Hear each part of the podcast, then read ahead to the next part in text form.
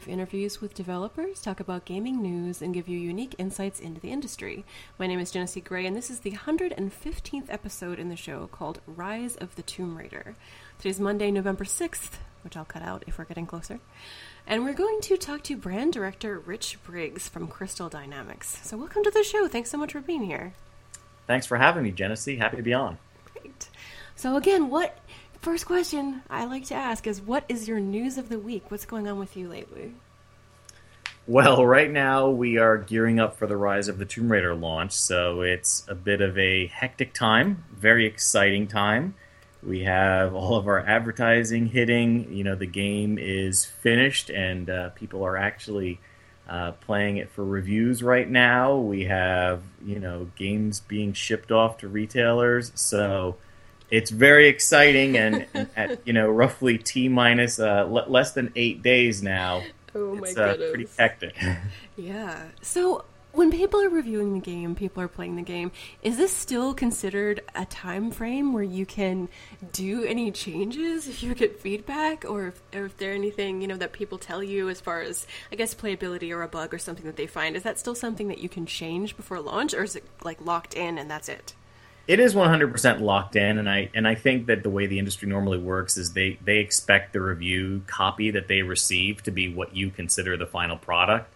Um, otherwise, I think it might get a little difficult for people because they'd say, oh, well, I'm going to give you my feedback in advance, and then you might make changes that could negate some of the things for review. So traditionally, any feedback that we receive, And, and, of course, I'm only speaking from the Crystal Dynamics side. If there's, you know, someone who's managed to crack that nut and figure out how to get advanced feedback out of a, out of a review build, I'd be curious to hear it. But from our perspective, we, we always take that feedback from preview builds that we send out, or whenever we're doing user testing, or whenever, you know, uh, people are playing a copy that we have told them is not finished.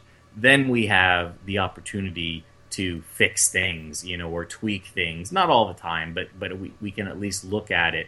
And, and you know, that's how we usually approach that. Whereas once we say this is your review copy, you know, this is, with the exception of, of you know, maybe some small tweaks that have happened here and there or might be coming in a patch, um, this is what the consumer is going to play.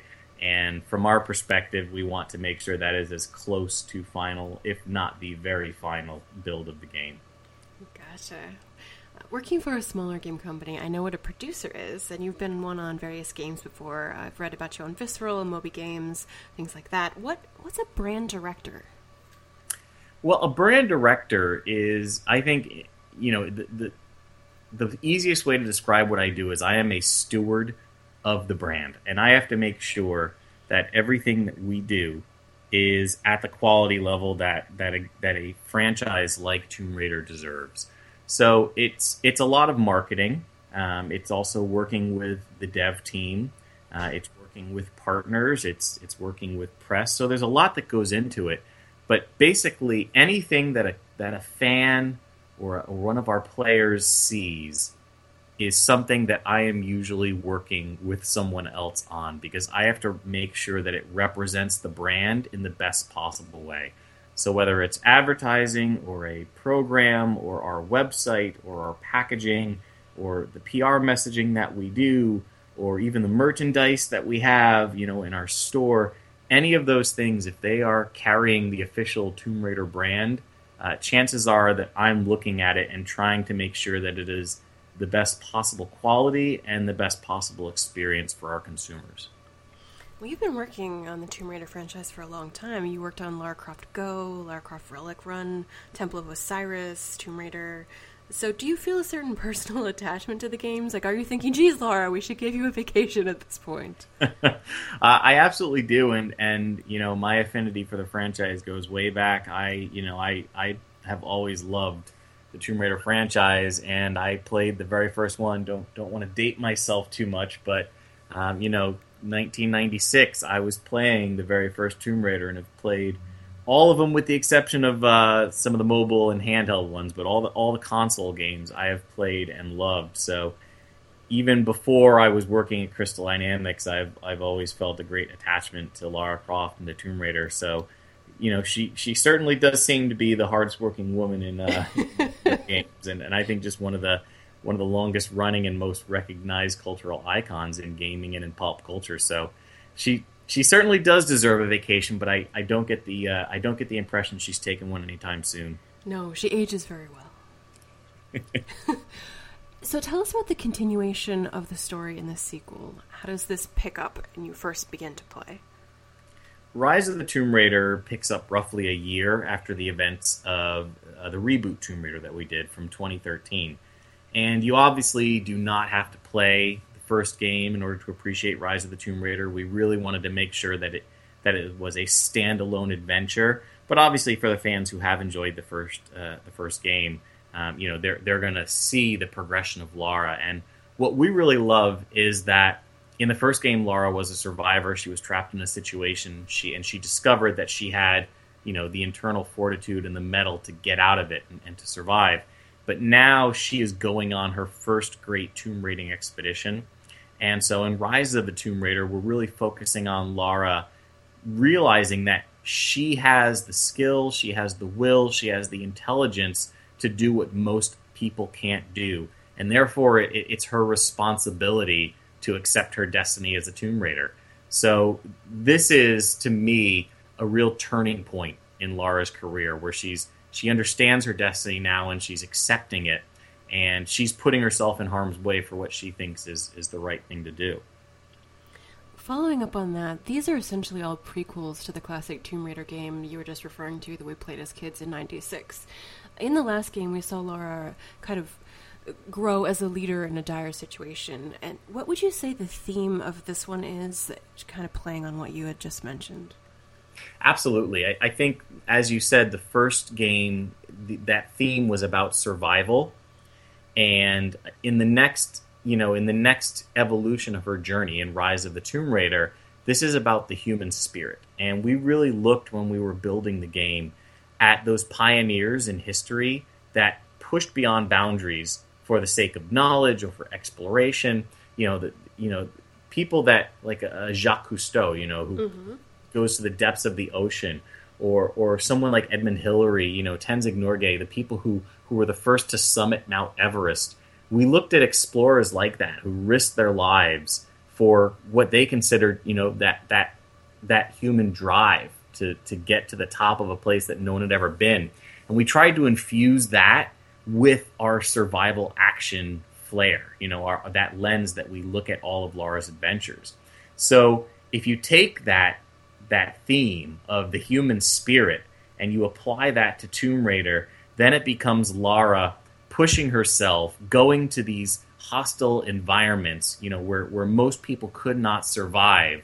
Because, again, she realizes that she has a responsibility to fight against Trinity, which is the, the the organization that is racing her for the secret of immortality, because so few other people can. So it's a combination of this responsibility, Lara's growth, and the human spirit that would that would push someone to to put themselves in harm's way for what they think is right. It seems like Lara's friends and uh, her adventuring pals and people like that debate this uh, running kind of headlong into danger as a way of coping with her memories, but also I'm sure even people uh, back, you know, in Jacques Cousteau's days thought he was a little bit a little bit crazy as well. What does this mean to you, that the concept of her running headlong into danger as a way of coping with her memories? Is that why you think that she's doing this, or does it have something to do with her father? There's always kind of that underlying follow in her father's footsteps thing as well. Right. No, that's a great question. And, you know, we, we certainly have touched upon the, you know, the following in dad's footsteps before, um, but, you know, really astute point of you pulling out the fact that she is chasing this truth, because she knows that she has glimpsed a hint of the secret of life after death. And so she has seen signs of something bigger. And to Lara, you know, she looks at this as something that could really help humanity. If if we were able to, you know, discover the secret of immortality, that could have huge ramifications on, on sickness and death. And, you know, there's a reason why it's at the center of most Uh, religions, you know, in some form. So Lara looks at this and thinks to herself, you know, A, this could be really good for humanity, and B, I know that if Trinity gets their hands on this secret, it's it's it's not going to be good. And so I have to get there first. So I think there's some of that. You know, that's where you come in with the responsibility and with her accepting her destiny, that this is just what a Tomb Raider has to do. You know, you have to be that protector of history's secrets, so to speak. Mm-hmm. Um, but I think there is definitely something of, you know, wanting to prove that what she saw on, on the island of Yamatai in her first uh, in her first adventure actually was true, and wanting to, you know, maybe realize that that her father wasn't crazy, even though everyone thought that he was, because he was chasing the same thing. Um, and and this is the way of her dealing with the the events that have happened to her. I mean, she's had some very traumatic things happen to yes. her. And it's it's made living a normal life impossible. You know, af- after what happened to her on Yamatai, the idea of going back and holding down a nine to five job and just, you know, you know, having a, a normal life with your friends and, and going out for a beer afterwards, that's just not Lara anymore. And so she is compelled, she's driven to to look for these secrets. And, and the, the fact of the matter is that history secrets are protected by the most hostile places on Earth. Otherwise, they wouldn't still be hidden, right? So it, it all goes together. If you've got this responsibility, if you've got this drive to, to to explain what happened to you, if you've got this need, this burning desire to find the truth, if you've got this this idea that, hey, maybe Dad wasn't crazy and I want to prove to the world that, that, that, that, he, that he actually knew what he was talking about, and then finally you've got this human spirit where she does like the adventure. You know, I think all of that comes together in each of those play parts and why she would go on, on this Tomb Raider expedition. In the original, uh, or the original Tomb Raider reboot, the twenty thirteen one, there was a lot of care, I felt, put into details to make you feel, you know, th- as though you were a Lara and to have an emotional reaction to what was happening in that kind of uh, single-player solitary journey. In this one, playing the demo as well at the Square Enix um, lounge, I felt the same way.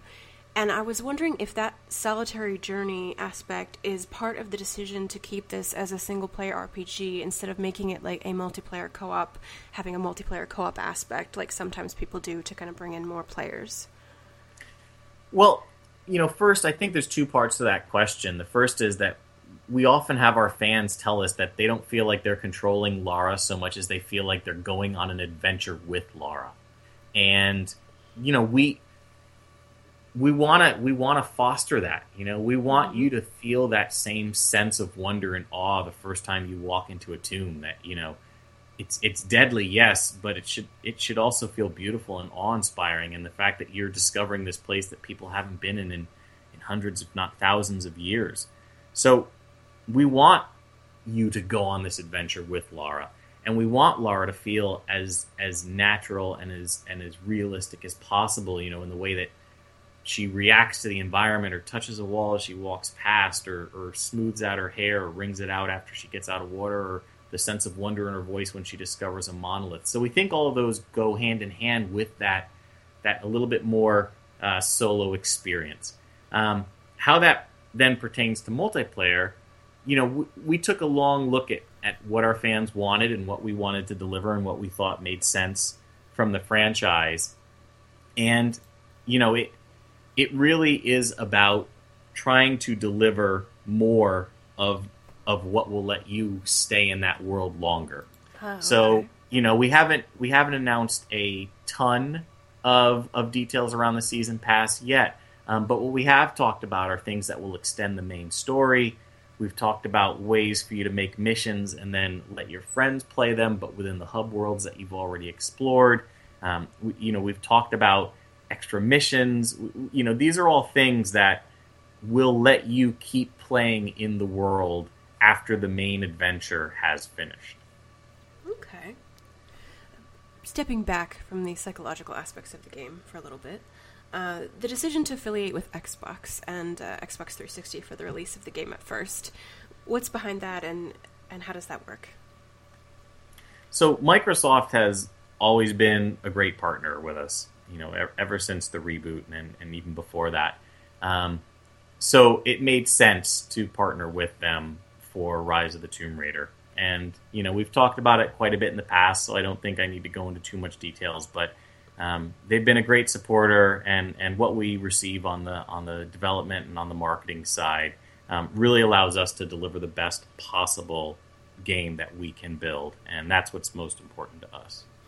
I believe you worked with, and I may pronounce this wrong, Nixxes, uh, who did the ports last time of Nixxes. Them? Nixxes, yeah. Are they still working on that for this for this game? Correct. So Nixxes is handling the Xbox three sixty port of the game, uh, which is which is a huge weight off of our shoulders because it allowed Crystal Dynamics to focus one hundred percent on the Xbox One version um, and, and put all of our efforts into delivering the best possible version of the game, uh, taking advantage of the hardware.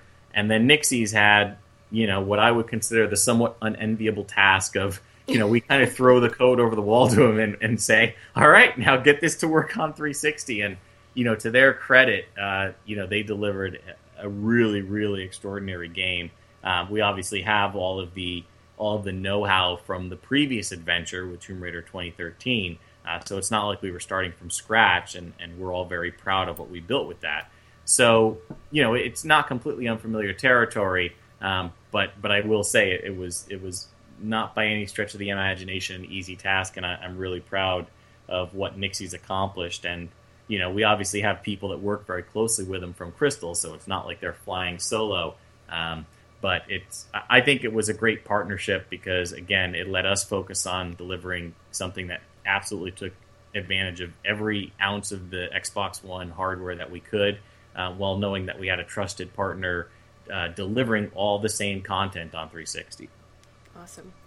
I'm reading about this interesting marketing campaign called Survival Billboard uh, yes. in the U K uh, with eight fans on a billboard. Can you can you tell me more about this? uh, this is certainly one of the more unusual marketing programs that we have going on, but it but it comes from a great place. And this, you know, this starts to get back to your very first question about, you know, what does a brand director do? Um, you know, there are a couple ways that something like this can go off the rails, but you know, I want to see you pitch this. Like, I want to imagine the meeting yeah, where you say, yeah, was, I want to put them on the billboard. There were some interesting conversations around this at first, and there were a lot of questions. But what what I'm excited about, and you know, what I liked, and what we were able to work out was that it isn't just about putting people on a billboard. You know, we actually sent people to Siberia, and they had to go through many of the things that Lara does in the game. So, you know, survival uh, courses and uh, archery and things that really pushed them out of their comfort zone and gave them a little bit of a of a glimpse into some of the things that Lara has to do in Rise of the Tomb Raider. So that was the first part. There was also, you know, there was an application process. People had to use their intellect in order to become chosen. So it's actually part of a of a of a of a huge campaign um, that will result in people being up on the billboard. So I think it's fun. It's a way to call attention to some of the things that Lara has to go through in Rise of the Tomb Raider in a little bit, you know, non-traditional way. Cool. You talked about Siberia. I believe Syria is another country uh, in the game as well. What other places is she going to visit that we might recognize? Those are the two geographic locations that, that Lara visits, okay. uh, and, and the majority of the game does take place in Siberia. But what we wanted to make sure happened was that people didn't feel like they're playing the snow game. So there's there's a wide variety of environments within within Siberia. Um, you know, I, I don't want to spoil anything, but you'll have lush forests, you'll have caves. You know, the tombs obviously provide a very rich bed, and, and in terms of uh, a, a variety of locales. So even though you're in two geographic locations for the game, Um, you are in a wide variety of environments to make sure that you always feel like you're discovering someplace and, and traveling someplace new. How does the art team draw inspiration to make these places that are real, uh, both fanciful and also recognizable? Do they try to make it so you could recognize that? Or is it kind of just they want it in the world of Tomb Raider and just kind of nod to real places in, in the map?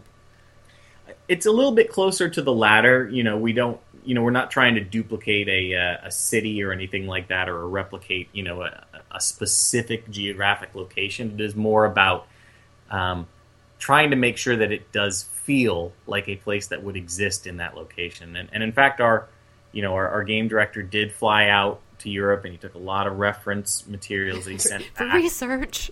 Research, yes. Uh, I think he actually coupled it with a uh, with a vacation. I'm not sure, um, but it was all, all above the board. Can absolutely uh, assure you that.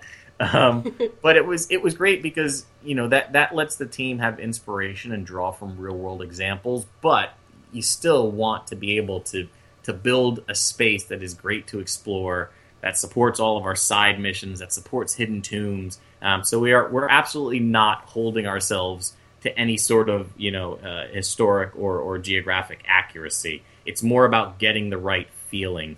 And Siberia was really chosen because we, we wanted to look at what is, you know, one of the most inhospitable places, you know, in the world where people do actually live still, um, but but that you can go and, and really get this idea of woman versus wild, which is one of our, our core pillars of the game, this idea that Lara is going to a place where the entire world is against her. Well, these places are definitely beautiful, and one of the things about the game I really like is the realism. Uh, when you play it, it seems like it would lend itself to a movie, and I hear that there is a possible movie in the works with a couple female directors they're looking at. There is a there is a movie in the works. Um, I you know I'm not the best person to comment on the on the female directors because I've seen, you know, sometimes I even learn my news on the internet when that comes because you don't always get. There's lots of rumors going around that Tinseltown. Let's just say that. Um, but but it is very exciting, and you know we, we, we do work um, with the studio, and so we, we don't have anything new to share on that just yet. But it, you know I, there absolutely is is a movie in the works, and it's it's an exciting project. For those who played the classic ninety-six game, uh, in this in this game and in the two thousand thirteen reboot, awareness is key. There's traps and items. You need to be positioned a certain way, collect coins and treasures, et cetera. But what other things would a classic Tomb Raider player recognize as possibly harkening back to, you know, the game they played as a kid? Well, I think I think you spoke about a couple of them. It, you know, really for Rise of the Tomb Raider, one of the areas we really focused on was the tombs. And we were very proud of the adventure that we built with Tomb Raider in twenty thirteen. And we heard the, the fans loud and clear that they wanted more tombs. They wanted more of the puzzles. And so we took a look at how we could deliver that in a way that would make fans of the original series, you know, get that sense of nostalgia, that sense of awe and discovery, um, that sense of solving a puzzle. But also do it in a way that, that supported the modern reboot formula and was seen through that survival action lens Uh, that I talked about earlier. And again, I think with the tombs, you know, we, we want you to feel like these are deadly places. We want you to feel like I'm exploring a, a place that is awesome, but is also really, really, I need to pay attention or it's going to kill me. And we also, when it comes to the puzzles, we, ha- we want it to feel like it's grounded in reality. So we have what we call nested puzzles. And these are environmental puzzles where you know, you can see the grand objective in front of you. You know, you walk into a wide open room and you know you've got to get up to this huge golden dome, but you don't know exactly how. And through the course of solving that puzzle, you're actually going to have to make traversal, you know, uh, climbing challenges. You're you're going to have to solve environmental puzzles where physics are the star. Um, so it really turns into a bunch of little problems that all add to the big solution. So we think that, that fans are really going to appreciate that because it'll still give you that sense of accomplishment, um, but it's done so in a realistic way. Uh, and, and then we also have more challenge tombs. So I think, again, in the spirit of really putting the tombs back in Tomb Raider, um, you know, the challenge tombs are bigger. They are even more devious with respect to their puzzles, uh, bringing traps back. These are all things that I think will give fans that nostalgic, that you know, that nostalgic feeling that, that they've wanted. Um, and then, of course, there's some things that we that we put in literally because they were just fan requests. You know, we got a, a huge number of fan requests that why can't Lara swim? And so we said, okay, Lara can swim. Go, I want the jump. Secret room sound. Like I love, I, I remember that so clearly. That wonderful secret room sound when you find one. I, I I do love that sound too, but that's all I'm going to say about it. Okay. Tell me about crafting in this game. Crafting is is very important in Rise of the Tomb Raider. We, you know, we always loved hunting, but again, when you look, look at when you look at a sequel, we look at what can you what can you keep that you think you did well, you know, so don't really mess with it. Uh, what can you improve, uh, you know, and then what and then what are the new ways that you survive? I'm sorry that you that you uh, excite and. and uh, surprise the player. And so I think that that the crafting falls into that second area, because we looked at something like hunting, which we, we thought was a fun pastime in the first adventure, but it didn't really have an impact that was material from a gameplay perspective. Mm-hmm. So now we've folded it into the economy. So hunting and, you know, gathering resources and exploring the world, they will actually allow you to upgrade Lara in ways that will have a material impact on gameplay. And it becomes part of the core gameplay loop where, you know, the more you gather things and, and, and you know, uh, uh, look for, for materials in the environment or hunt for rare animal pelts, um, the better equipment and weapon upgrades that you can craft. And that means that you can power Lara up even more. So it really gives you a very material reward for doing that in the world.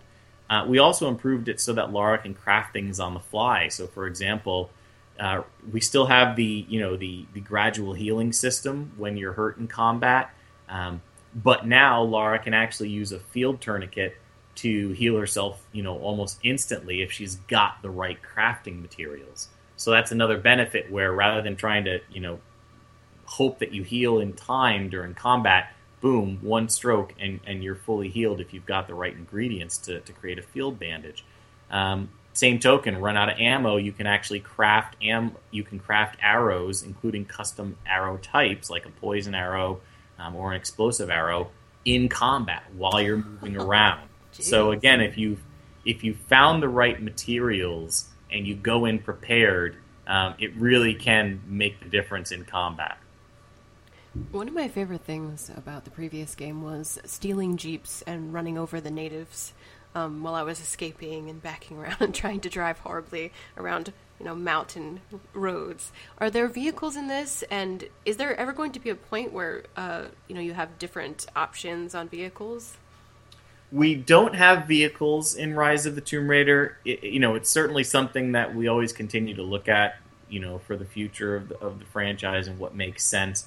Um, but for this, we always want to focus on what are we doing well, and you know, there's a lot, there's a lot of games that do vehicles really, really well, and I think the bar is a lot higher. Uh, you know, not to take away from your adventures with the.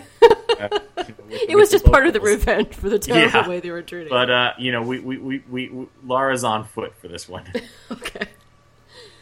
There's been some speculation that games with female protagonists don't sell as well. Um, there's even some numbers that Mary Sue is kind of throwing out, about twenty-five percent better with male leads, forty percent of the marketing budget uh, tends to be, uh, it tends to be forty percent less in a marketing budget used for female protagonists.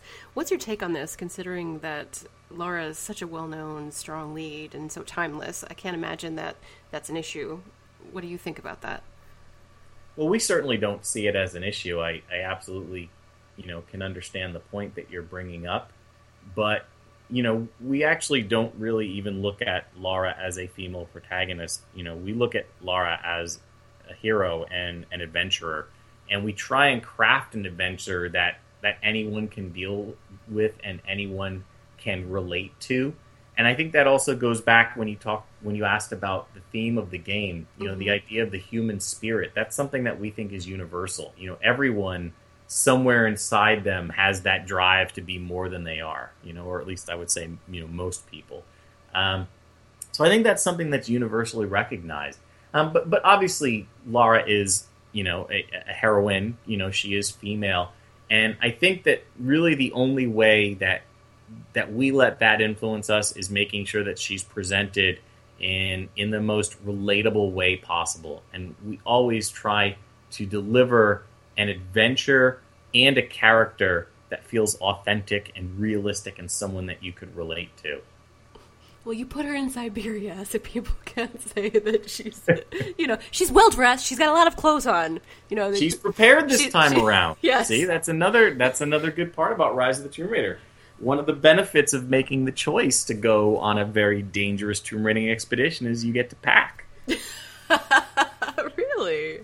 Okay, okay. Uh, what about her friends from the previous game? Um, there's been a little kind of hints in the demo that I played as well, but mostly like online, if you read about it, people saying that, you know, her friends aren't going to be joining her on this because they disagree with her decision to, you know, continue to seek dangerous adventures, and they would just prefer to be in perhaps a more secure location. Are you going to run into any of her friends from the previous game or any of the people that you might recognize? So we have shown that uh, that Jonah, uh, who is, you know, a longtime friend and, and, you know, I would say at this point, Lara's closest friend. Uh, he is with her on the adventure. I, I'm not going to go into too many details about what happens to him, but obviously you've seen that, you know, Lara is separated from him by the avalanche, um, but I don't want to go any further into spoiler territory. But he does start with her because, you know, Jonah, regardless of how he feels about Lara's reasons and what's driving her, he, he's not going to leave her side. You know, she she still is his little bird, as as he calls her. And so, you know, Jonah is in this case her most steadfast friend. Um, we, you know, we I think probably the the roundabout question that fans are asking is what's going on with Sam. You know, you're not going to run into Sam in Rise of the Tomb Raider. Um, you know, obviously not required reading, but for those who follow the comics, uh, you can see that Sam right now is in a, uh, you know, I won't I won't spoil anything for maybe those who are catching up on the comics, but she's not in the best place right now. So she's she's certainly not in any position to be able to go on this adventure with Lara. Okay. Well, I think that's all the questions I have. Is there anything else that you would like people to know before we wrap up uh, sharing information? Sure. I, you know, first off, thanks for having me on the show. Uh, really fun chat. And questions. Um, I, you know, I I'm really proud of what we have built with Rise of the Tomb Raider, and I think that uh, there's a couple things that that fans are really going to enjoy. You know, we. We start with Lara's journey. As I mentioned, this is about her accepting her destiny to become the Tomb Raider. Um, you know, Woman versus Wild for us is about Lara using her skills and her wits to go into these hostile environments and, and do what she has to do to survive. Um, we we didn't talk as much about uh, guerrilla combat, but that's one of the things that we also really wanted to add is that element of player choice where you can do things in the environment like climbing trees or swimming underwater to avoid or to take down an enemy, um, really about giving you plenty of ways to uh, to sort of thin the herd, if you will, against an enemy force that has you outgunned and outnumbered.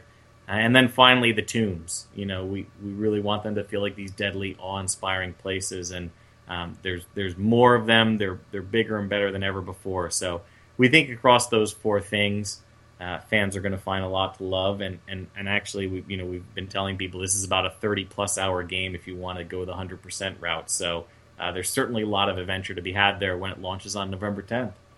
Is there a reason for the the guerrilla options? Because you can play the entire game trying not to um, you know to kill people. Is there a pacifistic option, or is that just as alternatives in case you don't want to just run in there shooting? There will certainly be times where combat is unavoidable. You know, you you know, we're not trying to make the claim that you could play the whole game as a pacifist and not kill anyone. Um, but there are many more opportunities to avoid combat, and we, we wanted to give that that option to you um, because it you know we know that some of our players like to play a more stealthy approach or a more nonviolent approach. Um, some of them do like to play aggressive, and that's totally fine. Uh, going in guns blazing is always an option. It just is usually going to soak up more of your resources. So what we usually find is, you know, the most successful tactic is to go the stealth route at first. And, and like I said, thin the herd a little bit, you know, use some distraction, use some, uh, you know, crafted objects in the environment. Uh, and then you can sort of pop the bubble, as it were, and, and, you know, and start to mow some enemies down once, once you're not as outnumbered. But it, it, it really does come down to the player choice. So we want you to feel like in that, you know, that that first phase where you see the group of enemies and you see their positions and you see what armament they're carrying and whether or not they've got body armor and helmets, et cetera, that you can start to make your choices of how you're going to approach it. Gotcha. Now, when this releases for P C, I think it's in early twenty sixteen. Is that going to be a Steam option, or will you have to get it uh, a different way? Um, so we haven't announced any other details in terms of uh, platforms, um, other than it will be on Steam and, and, and Windows ten. Okay. Uh, we'll have more details on the P C options, uh, you know, once we get closer to that launch. Okay. And for Xbox, the tenth is when you can get it? Absolutely. November okay. the tenth on Xbox One and Xbox three sixty. And Almost if, there. I know. It must be very exciting. It certainly is. And if people want to find out more, uh, where should they go to to check out? They can go to tomb raider dot com. We have got all of our videos, tons of assets, great features, a blog post. There's tons of stuff to see and do there. Okay. Well, thanks so much. Thanks, Genesee.